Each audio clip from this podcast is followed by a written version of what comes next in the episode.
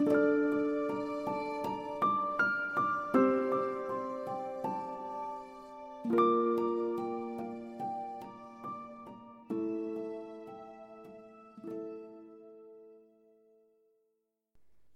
پنج قبرستان ربات ها ها پشت صخره قایم شده بودن و هر از گاهی یواشکی و با ترس سرک میکشیدن.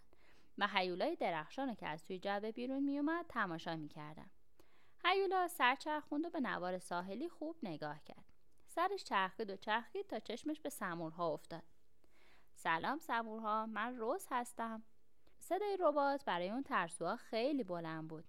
سمور بزرگ جیرجیری کرد و یک دفعه همه گروه فرار کردن. بدو بدو رفتن پشت قبرستون و پریدن توی اقیانوس و تون تون خلاف جهت موجا شنا کردن. روز رفتن سمورها رو تماشا کرد. ولی چیزهای درخشان و براقی که پراکنده روی ساحل ریخته بودن نظرش رو جلب کرد. چیزهایی که می‌دید براش خیلی آشنا بودن. ربات پای چپش رو تاب داد جلو و بعد پای راستش و به همین سادگی راه رفت. از جعبش دور شد و رفت اون طرف صخره و از قبرستون گذشت. تا رسید به رباتی که بدنش تکه تکه شده بود. خم شد و دید که اسم روزام روی بدنه اون کندکاری شده. متوجه شد که همان کلمه روی تنه همه اونها هست حتی خودش. بگشتن توی قبرستون ادامه داد تا اینکه موج کوچیکی به سنگ ها زد و اونو شست. روز ناخداگاه خودش رو عقب کشید و بعد موج بزرگتری چلپ و چلوپ کنان سمتش اومد و اون هم دوباره خودش رو عقب کشید. بعد موج بزرگی اومد و به صخره زد و همه قبرستون رو قورت داد. آب محکم به سینهش زد و اونو نقش زمین کرد.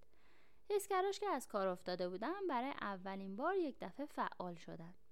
یک لحظه بعد موج فروکش کرد و روز در حالی که قر شده بود و آب از سر روش میچکید روی زمین و بین اون همه رباتای مرده دراز کشید.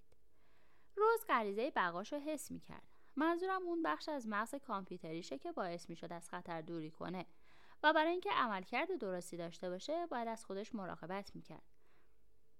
غریزش مدام زیر گوشش می‌گفت که باید از اقیانوس فاصله بگیره. با احتیاط از جاش بلند شد و دید کمی بالاتر از اونجا زمینی پوشیده از درخت و چمن و گله به نظرش خیلی با شکوه و امن می‌رسید. حداقل برای ربات قصه ما جای امتری به نظر میومد فقط مشکلی وجود داشت. برای اینکه به اونجا برسه باید از صخره ها بالا می‌رفت.